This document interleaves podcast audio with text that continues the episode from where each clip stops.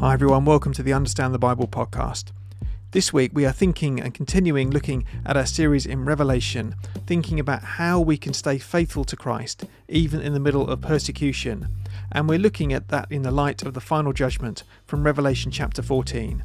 You might like to have a read of that passage before we begin, and you might like to have it up on the screen or whatever as you're listening. And just to remind you, there's a YouTube channel as well for Understand the Bible. There's content there which isn't available on the podcast.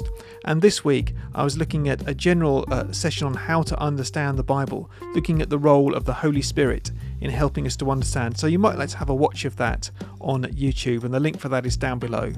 And if you'd like to support Understand the Bible, it's possible to do that as well, either with prayer or financially. And uh, you can do that through the link below. And there's all the information that you need. So thanks so much everyone for joining me. I hope that this sermon is a blessing and edifying to you, and I'll see you again next week.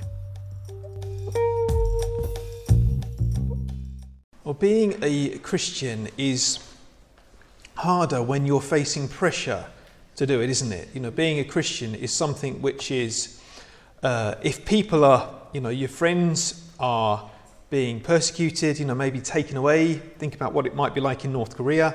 Taken away, put into prison, into labour camps, even executed. It really makes it makes it difficult, doesn't it? It's not an easy thing at, at all.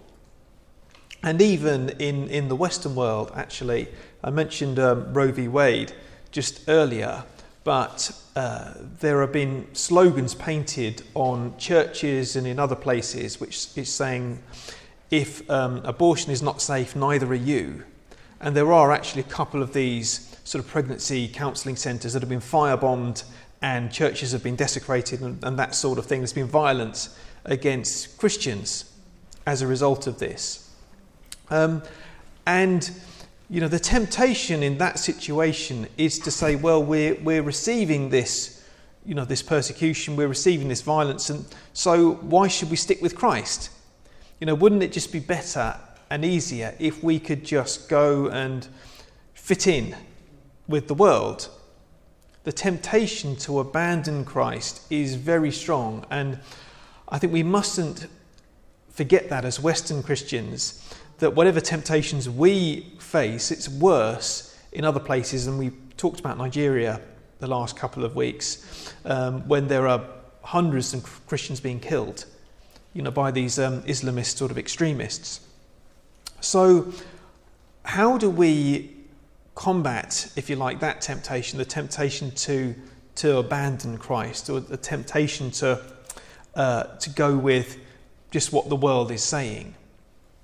And this is where we need the message of Revelation, which gives us, if you like, the bigger picture, and the picture from God's perspective, especially from the, the perspective of the final judgment.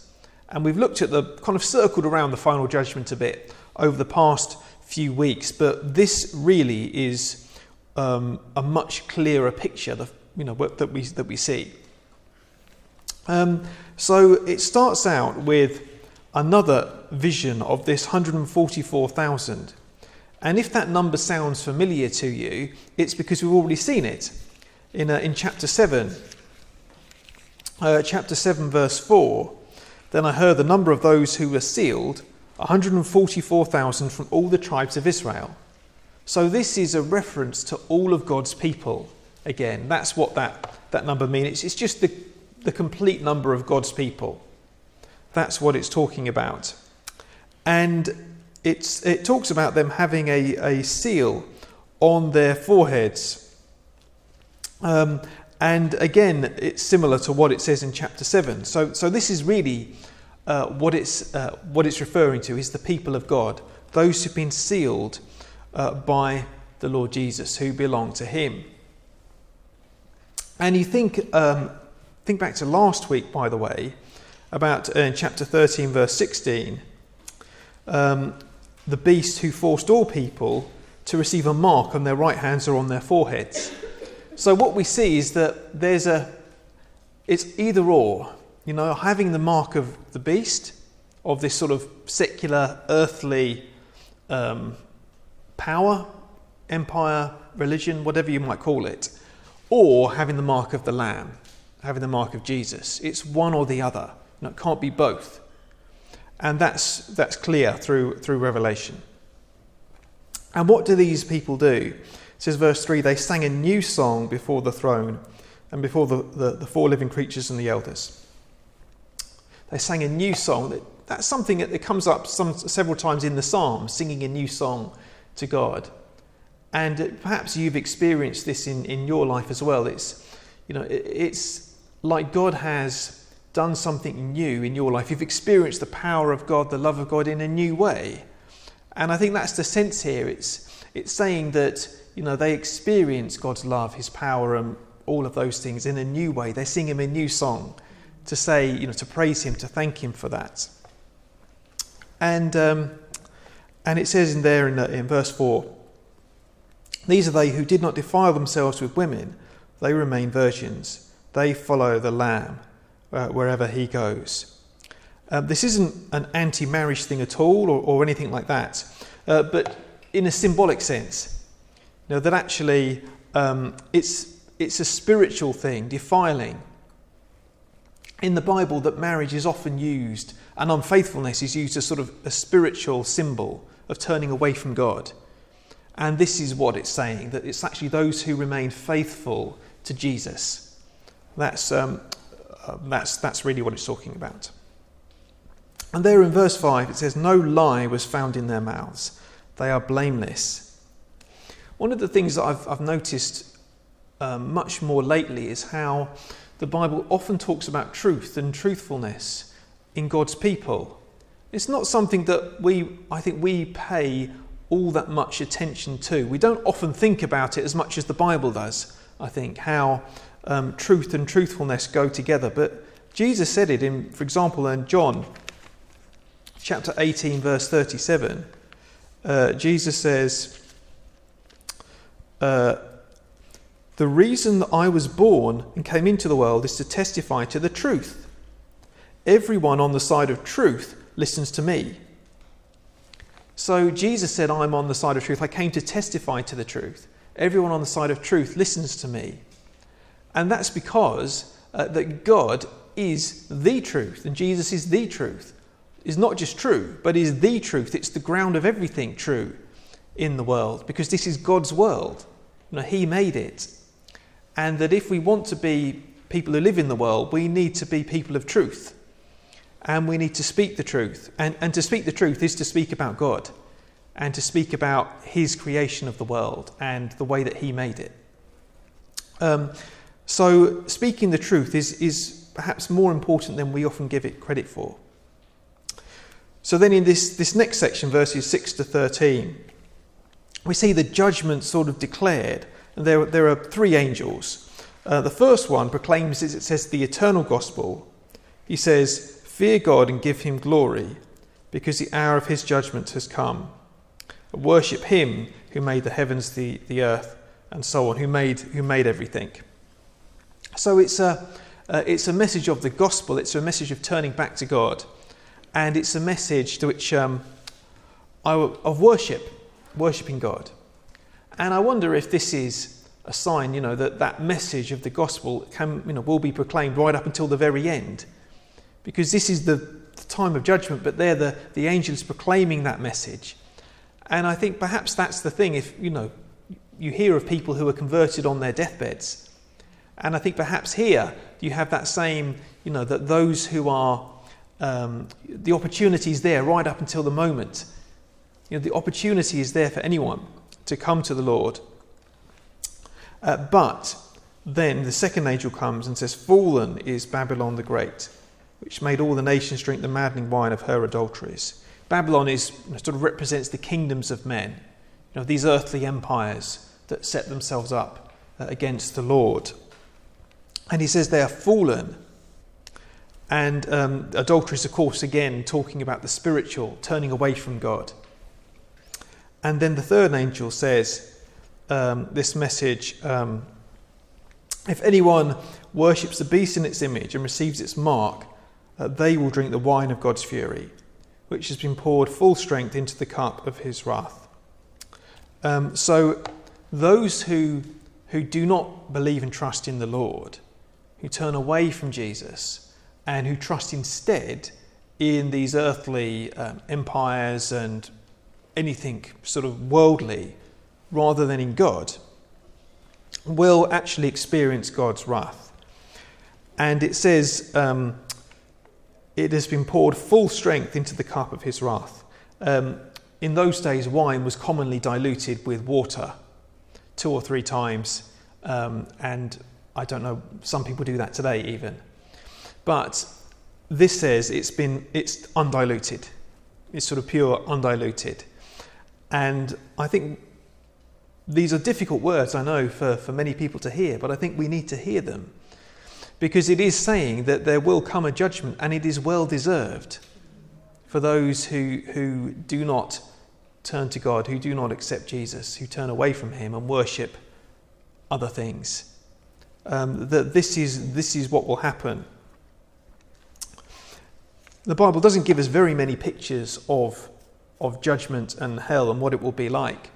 Often uses pictures. Sometimes Jesus talks about darkness, and also Jesus talked about fire, and, and that's the image here, being tormented with, with fire. And it says there will be no rest day or night for those who worship the beast and its image, or for anyone who receives the mark of its name.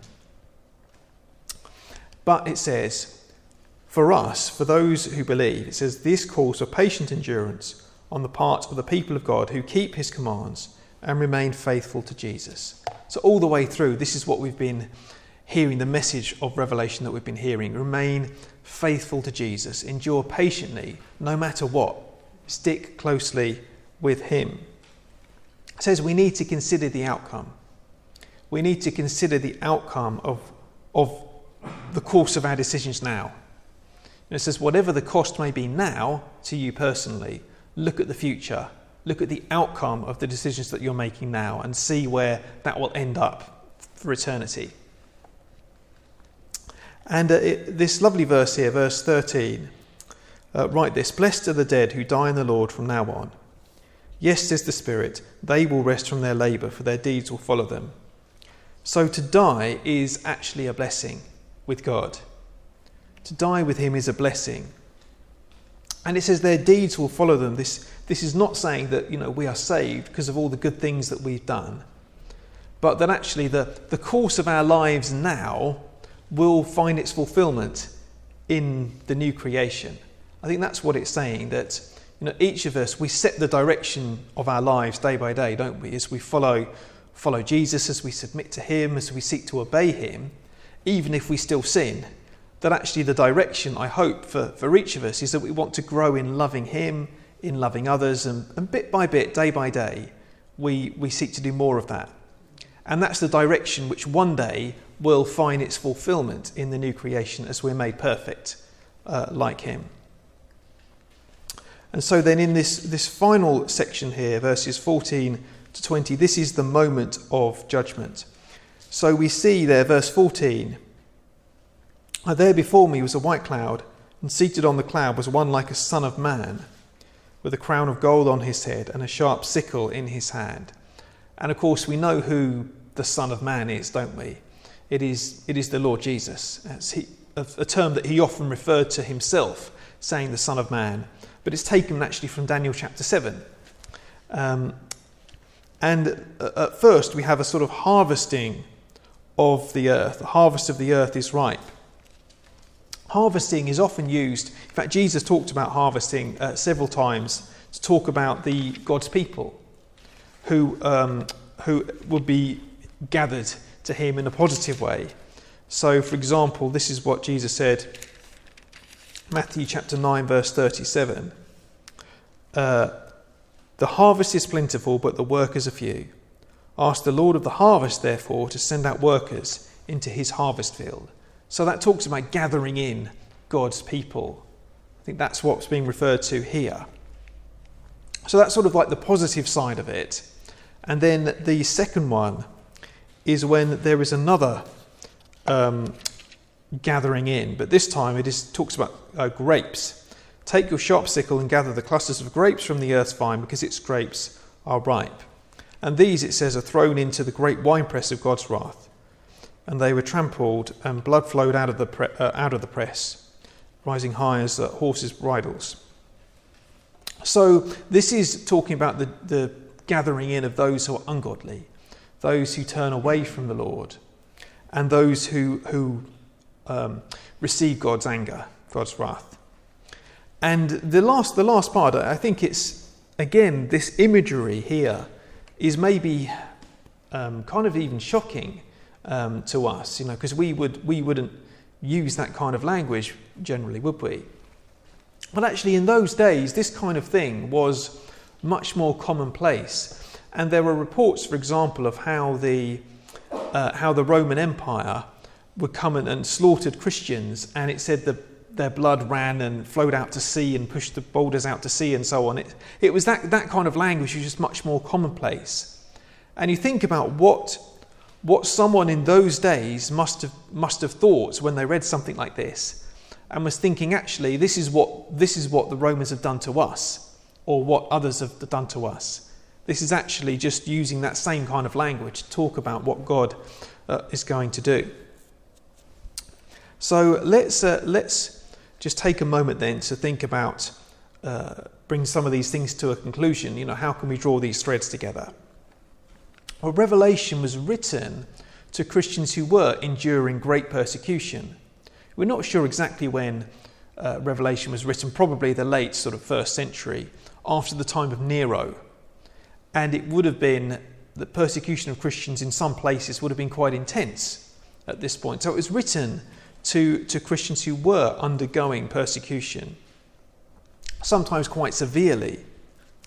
And I think for them, that message, it was an encouragement, because it's, it's an encouragement that in, in our present circumstances, we have been sealed with the mark of, of the Lamb.